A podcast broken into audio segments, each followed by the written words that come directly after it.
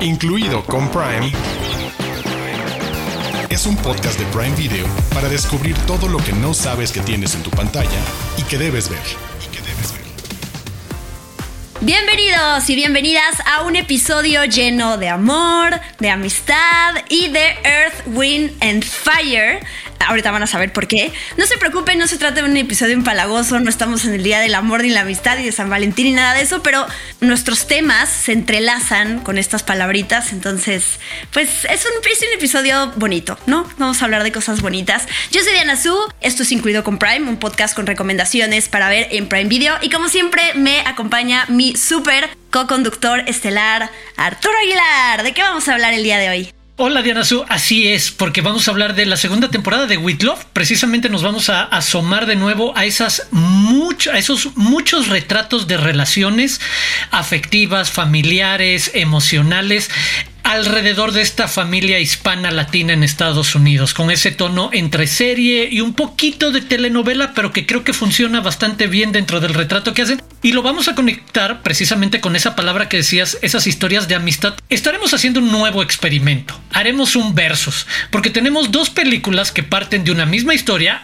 una original y la adaptación, una original francesa de título Untouchable, Untouchable en francés, Untouchable, y Upside, Amigos por Siempre, que fue el remake de Hollywood que se hizo de esta popularísima película francesa. Pues bueno, les vamos a decir un versus porque las dos las pueden ver en Prime Video. Y no olviden, para quienes nos están escuchando, que también ya existe la versión en video de este podcast que pueden encontrar en YouTube. Solo buscan Prime Video MX, después van a la playlist incluido con Prime y ¡tarán! Ahí están todos nuestros episodios en video. Los de casa. Los de casa. Títulos originales y exclusivos de Prime Video. De casa. Una de mis comedias románticas favoritas de Prime Video está de regreso con su segunda temporada y es With Love, que estrena el viernes 12 de junio. Van a ser seis episodios, a diferencia de la primera temporada, que fueron cinco. Y pues para refrescar la memoria o para contarle a la gente que no sabe de qué se trata este Feel Good Show, que como ya dijo Arturo en la intro, pues es de una familia latina y sus diferentes situaciones amorosas. Pero aquí lo padre es que te van mostrando sus altibajos en diferentes momentos, eh, celebraciones en el año. La primera temporada vemos lo que pasa con esta familia en Navidad, en Año Nuevo, en San Valentín, el 4 de julio y el Día de Muertos. Y esta segunda temporada pues se va a centrar en otras festividades y compromisos que tienen. Em, se trata sobre la familia Díaz, ¿no? Vemos como a diferentes miembros, es una serie multigeneracional.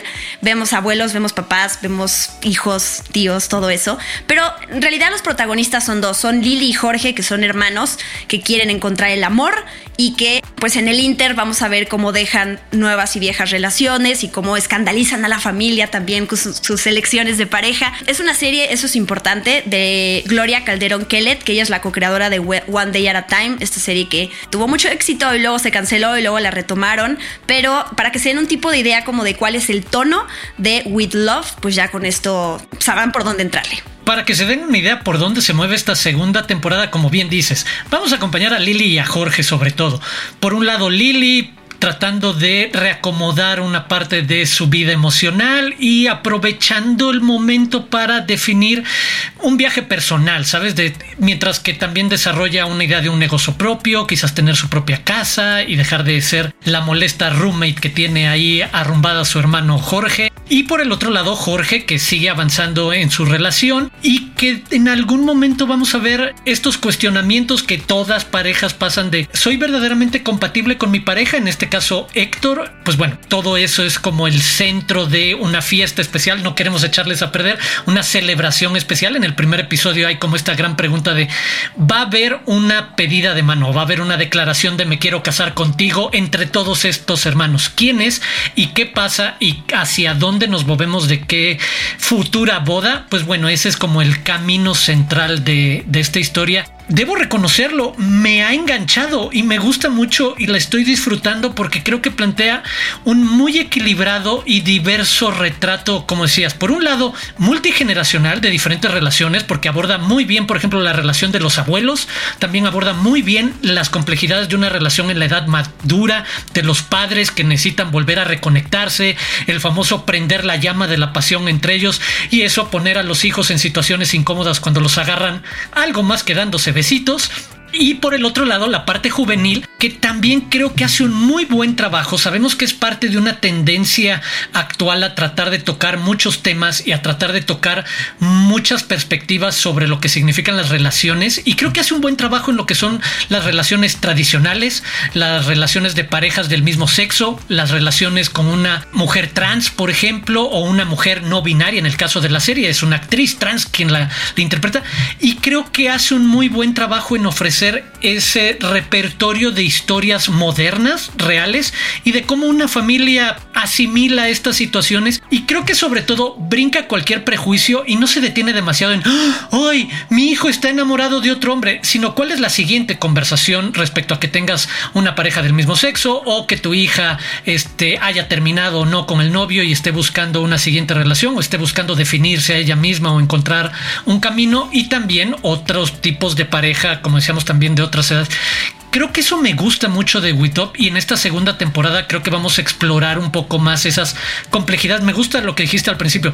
Ojo, no es una historia toda rosa y toda bonita, es el de en cada una de las situaciones y que es lo que me gusta que sea realista dentro de sabemos que es una feel good series que también muestra esas complejidades de no todo es miel sobre hojuelas, todas las parejas van a tener algún conflicto, algún pequeño momento en el que no todo fluye, ya sea, por ejemplo, Jorge conociendo a sus suegros un poco más y que de repente pasa de estar preocupado de, ¿le voy a caer bien a mis suegros o me van a querer mis suegros al, ¿me caen bien mis suegros? ¿Me gustan mis suegros? ¿Cómo son? ¿Sabes? Como ciertas complejidades que creo no vemos todo el tiempo en este tipo de, series. Y además todo dentro de una comunidad mexicoamericana, que sabemos que también es un tema lleno de estereotipos, que hemos visto un sinfín también de situaciones iguales, porque justo siempre es como, claro, así se ven, así hablan, así reaccionan, así se relacionan y esta serie justo lo hace de una manera fresca. Está protagonizada por Emerald Tobia, que ya habíamos hablado de ella cuando salió la primera temporada. Yo la amo, así se me hace. Es una actriz súper auténtica, eh, que te cae bien, ¿no? En todos los episodios, aunque luego hace cada tontería, obviamente, que tiene que ver con amor, pero que, tú la estás apoyando. Ajá, exacto. Es, sí, pero la apoyas, la entiendes. También sale Mark Indelicato, Ron Flynn, Desmond Chiam, Vincent Rodríguez III y una, un montón de otros actores. Así que eh, la segunda temporada de With Love a partir del viernes 12 de junio en Prime Video con seis episodios. Desde las profundidades. Joyas de Prime Video. Para esta segunda mitad del video podcast vamos a hacer algo diferente que no, no, no lo habíamos tenido en, incluido con Prime, que es versus para hablar de dos películas, que una, una versión francesa, la otra el remake hollywoodense. Y así como ha sucedido con Coda, como ha sucedido con un vecino gruñón, hay un montón de ejemplos. Pero en esta ocasión vamos a platicar de una película que se llama Amigos, en inglés Untouchable, que ojo, importante, paréntesis, solamente la pueden encontrar en el catálogo de Prime Video si la buscan como Untouchable. Si la buscan como amigos, les aparece la película que forma parte del catálogo de Movie, entonces es diferente, es, hay que pagar. Pero para encontrar la versión incluidas, así la buscan Untouchable, para que no haya pierde. Esa está y también está, como ya dije, la versión gringa que se llama The Upside, con actores completamente diferentes y con cambios en la trama justo para ajustar cosas, mejorar algunas, otras no tanto, pero bueno, vamos por partes. Primero, Amigos, la versión francesa que estrenó en 2011, protagonizada por François Cluzet y por Omar Sy, que esta película es que la que lanzó a Omar Sy a la fama mundial y por eso lo vemos ya en un montón de producciones hollywoodenses. Y que esta película se, o sea, fue un fenómeno en la taquilla, ¿no? O sea, y no solo en Francia, sino en muchas partes en el mundo se coronó como la película francesa más taquillera. Yo creo que la gente conectó mucho con ella y claro, de ahí salieron, porque no es solo hay un remake hollywoodense, sino que hay otros, ahorita vamos a hablar de ellos. Pero, ¿de qué se trata? Está basada en hechos reales. ¿Quiénes son estos personajes de amigos? Está inspirado en la historia real de Philippe Pozo di Borgo y su cuidador en un franco argelino Abdel Selou. Y precisamente esta persona que podríamos asumir es el menos preparado para encargarse de un hombre cuadrapléjico que necesita apoyo en todo, obviamente, y cómo se va a desarrollar a partir de las diferencias que tienen en muchísimas cosas, su propia historia personal, la posición económica que tiene cada uno de ellos, pero cómo eso se va a hacer a, un lado para eso, construir una muy bonita historia de amistad y una muy entrañable y sincera conexión humana entre dos personas. En verdad, yo soy muy fan de, amigos de Untouchable. Me gustó mucho desde el 2011, creo que hace un extraordinario trabajo en ir con construyendo esos dos lados, en mostrar el humor de ambas partes, las complicaciones, un universo muy particular, pero creo que es eso, el retrato de esta amistad y de cómo se va construyendo, cómo se va desarrollando, el trato que hay de una persona que no ve a otra como menos, y aquí en verdad podríamos estar hablando de cualquiera de los dos, no es que el rico vea menos al pobre o que el que no es cuadrapléjico vea menos al que sí tiene una discapacidad, no, lo trata como un ser humano y eso es lo que inicia o lo que deja que avance la película al inicio como el de, ah, claro, por eso lo quieres contratar, porque es el único que no te ve raro porque estés en una silla de ruedas o no te quiera tratar distinto porque estás en una silla de ruedas o viceversa porque eres alguien que viene de estos barrios pobres con situaciones económicas y sociales complicadas y que por eso lo vayas a tratar distinto. Creo que eso es algo bien bonito de la historia y que conecta de nuevo en un montón de partes desde cuáles son tus gustos musicales, uno amante de la ópera y de la música clásica, otro amante del, en el caso de la película francesa, de este rock clásico como, como Earth, Wind and Fire, con una escena increíble con Omar Sy bailando, que, es una de mis favoritas de la película, pero creo que es eso, el ver cómo en las dos películas se van a dar la colisión entre estos dos mundos, con pequeños cambios que ahorita abordaremos para ver en cuáles creo que, sí es verdad, creo que The Upside en algunos puntos mejora para lo que quiere y en otros creo que queda de ver al original. Sí, estoy de acuerdo. A ver, primero hablemos de The Upside, de la versión gringa que salió en 2017, con Brian Cranston en lugar de François Cluzet y con Kevin Hart en lugar de Omar Sy. Claro, yo quería decir esto. Se han hecho otros remakes. ¿eh? No crean que Hollywood es el único que dice como oh, me voy a aprovechar de las historias súper taquilleras para ver si pegan aquí en mi país. También ya había salido la película india Opiri e Inseparables, que es una versión argentina que estrenó en 2016. O sea, esta historia, bueno, esa con Oscar Martínez y con Rodrigo de la Serna, ya ha tenido diferentes actores y diferentes versiones pues, que han salido. De entrada, a ver, te pregunto sobre los actores.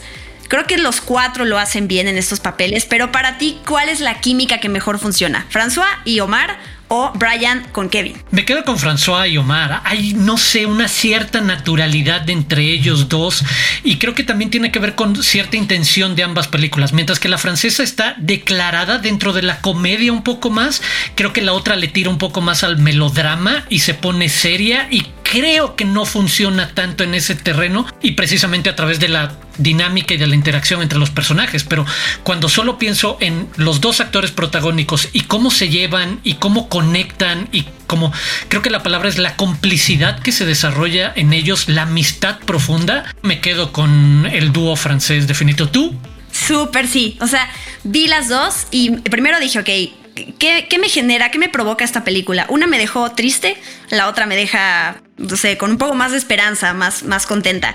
Y es eso, o sea, la película francesa, de hecho, la primera escena que es, van en el coche y los están persiguiendo, y digo, no, no voy a spoilear por si no las han visto, pero en el minuto 5 te meten en la francesa una, la canción de September, de Earth, Wind and Fire, y eso automáticamente te da una sensación más de refrescante, de esta es una película que va a ser comedia, que trata temas eh, fuertes. Eh, y no los, o sea, los aborda muy bien con la complejidad que merecen, pero tiene mucho humor eh, negro, sarcasmo en toda la película justo por la relación de ellos. Y la de Brian Cranston y Kevin Hart me pasó eso, que sí la sentí como solemne, como mucho más el drama y eso también me, me, cansé cuando terminé de ver la película. Creo que las interacciones, y eso es a nivel también guion, entre mm, en la francesa es mucho más tierno todo, es mucho más, son más juguetones, hacen bromas como más, eso, como más tiernas, más inocentes. Y en la, en la de Brian Cranston sí lo metí algo mucho más denso, como más sí, sí, sí salí un poco más devastada de la versión gringa, que se me hace raro, porque pensando en el humor de luego el, europeo, ¿no? Como tratando de englobarlo, el tipo de chistes o el tipo de temas ahí también las cosas son, son más directos, son mucho más rudos con las cosas, como lo manejan, y también un poco más gráficos, se atreven también a abordar temas de, no sé, de suicidio, de enfermedades y todo eso de una manera mucho más fuerte. Y aquí fue al revés, siento que los gringos lo hicieron un poquito más, como todo más sordo, todo más oscuro, ¿no? Totalmente. Y aprovecho para poner ahí como un paréntesis ahorita que decías septiembre, la música en particular, creo que en general el gusto musical, la parte melómana del personaje de Omar sí me engancha muchísimo más que la de Kevin Hart, ¿sabes? Y creo que eso también le da otro tono muy particular cuando ves cómo van a tener esa doble influencia entre uno y el otro de uno empezar a apreciar el de ah la música clásica qué aburrida ah una ópera y de repente es el de se deja llevar en el wow cuando estoy escuchando y siento y veo a alguien cantar increíble sí te mueve por adentro y te mueve y creo que hace un mucho mejor trabajo en, incluso aprovechar esa parte que podríamos ver como lúdica y que desde el minuto 5 cuando escuchamos eso se vuelve mucho más luminoso. No hay manera de escuchar September y que no sientas como un hype o ánimo por la vida en lugar de bajarte y creo que ese tono nunca lo, pierde. Y es una de las cosas que están ahí. Por ejemplo, otra diferencia creo también es el, retrato que hacen de las mujeres alrededor de, de, las historias, en las que sí creo The Upside ofrece un panorama un poco más complejo, mientras que en la francesa los personajes femeninos son muy secundarios, quizás muy planos, poco desarrollados. En el otro lado tenemos por de, entrada Nicole Kidman como uno de esos personajes secundarios de apoyo dentro de este círculo de este billonario estadounidense interpretado por Brian Cranston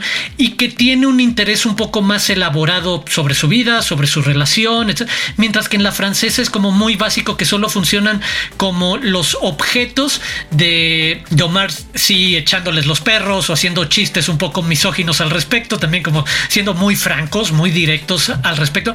Creo que es otra de las partes donde sí veo un poquito de mayor desarrollo en el guion, aunque sí, se necesita o funciona en lo que tú decías, cuando se mueve hacia lo más serio, que también creo que hay una parte en la que se disfruta, pero acaba uno más cansado y todo es como el de un poco de mayor azote con los personajes. Y como lo veremos también con otros personajes o con los personajes centrales, las historias de vida detrás de, eh, del personaje que cuida al millonario cambian por completo y también ofrecen una mirada muy distinta a qué hay detrás de cada uno de ellos. Sí, como dijiste en el remake de Hollywood tenemos a Nicole Kidman, que su papel sí tiene una... cómo se conecta ella con el eh, Philip, ¿no? Con este señor adinerado que está en silla de ruedas, tiene... es, es algo mucho más íntimo pero no es el tipo de papel en donde Nicole Kidman se va a lucir. ¿eh? Si esperan ver a Nicole Kidman así ganando un Oscar por esto, no. De hecho, pudo haber sido cualquier otra actriz y vamos, no es como que te quede en la memoria la gran actuación de Nicole Kidman. De acuerdo con lo de los personajes femeninos. Y otra cosa, regresando a lo de la música, mi escena favorita de la versión francesa, que es Omar Sy bailando la de Boogie, Boogie Wonderland, Boogie Wonderland. No está en la versión gringa, entonces sí me hizo, es, sí me hizo falta ver esa parte también en donde es cuando él saca todos sus, porque además él dice es que la música es para bailar, o sea, si tú me enseñas, me pones ópera, no me nace, no, no me prende. Necesito que me pongas algo en donde puedas enseñar mis pasos. Entonces, eso sí me faltó, pero bueno, no pasa nada. Digo, son versiones diferentes. Y, por ejemplo, la historia del personaje de, Omar con el de Kevin Hart, sí, eh, siento que está mucho mejor construido también en la versión gringa, ¿no? El personaje de Kevin Hart que tiene un hijo, que tiene una ex esposa y que quiere darle darles una mejor vida, sí te van llevando de la mano en esa construcción. Y en la de Omar sí siento que al principio, aunque te muestren la familia que vive con un montón de gente en una misma casa y eh, lo corren porque le dicen esto no es un hotel, sí de repente siento que dejan eso de lado. Entonces aquí lo, lo tuvieron más presente. Perdónennos que estamos brincando en los temas, pero estoy totalmente de acuerdo con una de mis escenas favoritas es esa escena de baile. Creo que dice muchísimo del personaje y de cómo logra interactuar con los demás, cómo los prende en la fiesta para empezar a bailar. Y esa misma escena, la de la fiesta donde Kevin Hart va a hacer bailar a los... no funciona igual, está muy lejos, incluso desde las referencias musicales que es moverse más hacia el rap, el hip hop, otro tipo de influencias de un hombre negro en Estados Unidos contra un millonario que escucha música clásica no, no conecta, no, no revienta de la misma manera. Sin embargo, estoy totalmente de acuerdo en que para el melodrama que plantea The Upside funciona mucho mejor las motivaciones que le dan al personaje de Kevin Hart. tiene un hijo al que quiere ayudar y a su ex esposa a la que quiere ayudar. Hay un gran grado de culpa sobre el abandono que ha tenido hacia esas figuras importantes de, su familia, mientras que en el caso de Omar sí era como muy básico el, ah, bueno, está tratando de ayudar a su hermano menor, sabe que hay algunos problemas con su madre en una de las escenas iniciales que lo corren de su casa porque pues no ayuda y se desaparece por meses, semanas y simplemente aparece como si fuera un hotel con la frase típica de madre de esto no es un hotel, casi casi. Creo que en ese caso la versión de Estados Unidos sí aprovecha para darle mucha mayor profundidad a ese otro personaje protagónico, mientras que el caso de Philip eh, o el otro protagónico en los dos, Brian Cranston o François Cluzet, sí desarrolla bastante el desde cuáles son mis gustos, cuáles son mis traumas alrededor de este accidente y cómo quieres reconstruir la oportunidad de pues, quizás salir con alguien y romper, ya sabes, esta burbuja en la que es probable que te encierres después de una experiencia de ese tipo y no acercarte a nadie porque no esas te van a ver feo y si te invito a salir pero me ves en silla de ruedas, te vas a echar para atrás porque no puedo mover nada del cuello hacia abajo, qué sé yo. Creo que en ese caso sí es bastante parejo lo que hacen las dos películas y no, no hay mucha diferencia. Y el final, sin spoilear, para mí es mucho más emotivo y conmovedor el de la francesa, porque hay dos, las miradas entre los protagonistas, sí te saca la lagrimita, y en la otra, que eso también es como un claro eh, ejercicio de cómo el orden de las escenas y de cómo vas contando tu historia puede o no pegarte, aunque sea la misma historia, pero el orden es diferente. La gringa no tiene el mismo efecto para mí. O sea, amo a Brian Cranston, claro que también se me hace súper actor, pero no tiene ese mismo impacto emocional en mí. Lo siento más abrupto que el otro que te lo deja abierto, pero te, te deja como esa parte de qué bonito verlos y su amistad. Estoy de acuerdo contigo y la invitación a la gente que nos está escuchando, vean las dos y díganos qué piensan precisamente para no extendernos y decir demasiado del final, con cuál se quedan. Pero sí prefiero el francés por mucho. Creo que... Y es curioso porque hay películas en las que no quiere uno la ambigüedad, ese corte a negros en los que no te definen por completo qué sucede, es como el de... Ah". No, en este caso funciona la ambigüedad un poco más a que sean tan tajantes con lo que está pasando con esta amistad, con esta dinámica. Pero creo que las dos películas se sostienen bastante bien. Sí me sigo quedando con la francesa, sí es una favorita personal, pero The Upside no es una mala película, o sea, tiene, toma sus propias decisiones y como decíamos, el desarrollo del personaje de Kevin Hart, la presencia de las mujeres en otros roles, eh, en la música nos queda de ver, pero sí llega a proponer algo un poquito distinto que vale la pena para que le den la oportunidad de decir, sí, también échensela, ¿por qué no? Así que busquen Untouchable, recuerden, así con su nombre original para ver la película francesa que está en español en Prime Video y busquen The Upside para ver la versión con Brian Cranston y con Kevin Hart y ya nos dirán cuál es la que más les gustó o todavía si quieren convivir más nos dicen por qué. nos cuentan qué opinaron. Prime News. Noticias calientitas de Prime Video. La rueda del tiempo gira y la batalla final está cerca, porque todo está listo para la segunda temporada de La Rueda del Tiempo, basada en las novelas bestseller de Robert Jordan. Prepárense para volver a ver a Moiraine Damodred, Rand Altor, Lan Mandragoran y al resto de los personajes el próximo primero de septiembre. Si todavía no han visto la primera temporada, están a tiempo, porque muy pronto les estaremos dando más información sobre este gran estreno. Prime News. Los que se engancharon con Citadel, les tenemos una super noticia ya que se confirmó la segunda temporada con Joe Russo listo para dirigir todos los episodios, lo que promete ser otro gran éxito para una de las series más vistas de Prime Video. Continuando con esta serie, en el último episodio hay una escena postcréditos que muestra un avance de Citadel Diana, revelando un emocionante adelanto de lo que vendrá mientras se expande este espiaverso de Citadel con un próximo capítulo, protagonizado por Matilda de Angelis. Este se estrenará en 2024. Si no lo han visto, pónganle play en este momento y no se lo pierdan. Prime News. El 23 de junio se estrenará la nueva docu-serie colombiana Amazon Original titulada Calle y Poché, sin etiquetas, que sigue la vida de las estrellas de redes sociales Daniela Calle y María José Garzón, y su círculo cercano de amigos que también son personalidades muy prometedoras de Bogotá. Con casi 40 millones de suscriptores en sus plataformas, Calle y Poché están listas para invitarnos a ver detrás de la pantalla de las redes sociales con un elenco en su mayoría LGBTQ. El tráiler está disponible en el canal de YouTube de Prime Video Latinoamérica. Prime Video anunció el inicio del rodaje en Galicia de Apocalipsis Z, El principio del fin, película de aventuras, supervivencia y acción basada en el exitoso libro de Manel Loureiro. Y como parte del casting veremos a José María Jaspic, actor mexicano reconocido por su papel en Narcos y quien interpretará a Prichenko, un aliado clave para el protagonista y su gato. Pronto les daremos más detalles sobre esta emocionante historia llena de acción e infectados rabiosos. Incluido con Prime. Es un podcast de Prime Video. Y con eso llegamos al final de este episodio de amor, de amistad, de Earth, Wind and Fire y de Aretha Franklin. Ahora entienden. Sí, es cierto. Ahora entienden. Recuerden suscribirse a nuestro video podcast en YouTube, en el canal de Prime Video MX. Y ya después que tengan ahí la sección de incluido con Prime para no perderse nuestros episodios cada semana y que además siempre tengan recomendaciones para ver en Prime Video. Muchas gracias, Arturo. Muchas gracias, querida Diana Su. Amistad en este podcast también. ¡Amistad! Yo soy Arturo Aguilar, me pueden seguir en arroba Aguilar Arturo, en Twitter, en Instagram y e invitarlos a suscribirse en Amazon Music o cualquier plataforma de podcasting que utilicen para que nos escuchen cada semana. Y a mí me encuentran en redes sociales como arroba guion bajo de Anazú y a Prime Video lo encuentran en todas las redes sociales como arroba Prime Video MX. Nos vemos, nos escuchamos la otra semana. Adiós.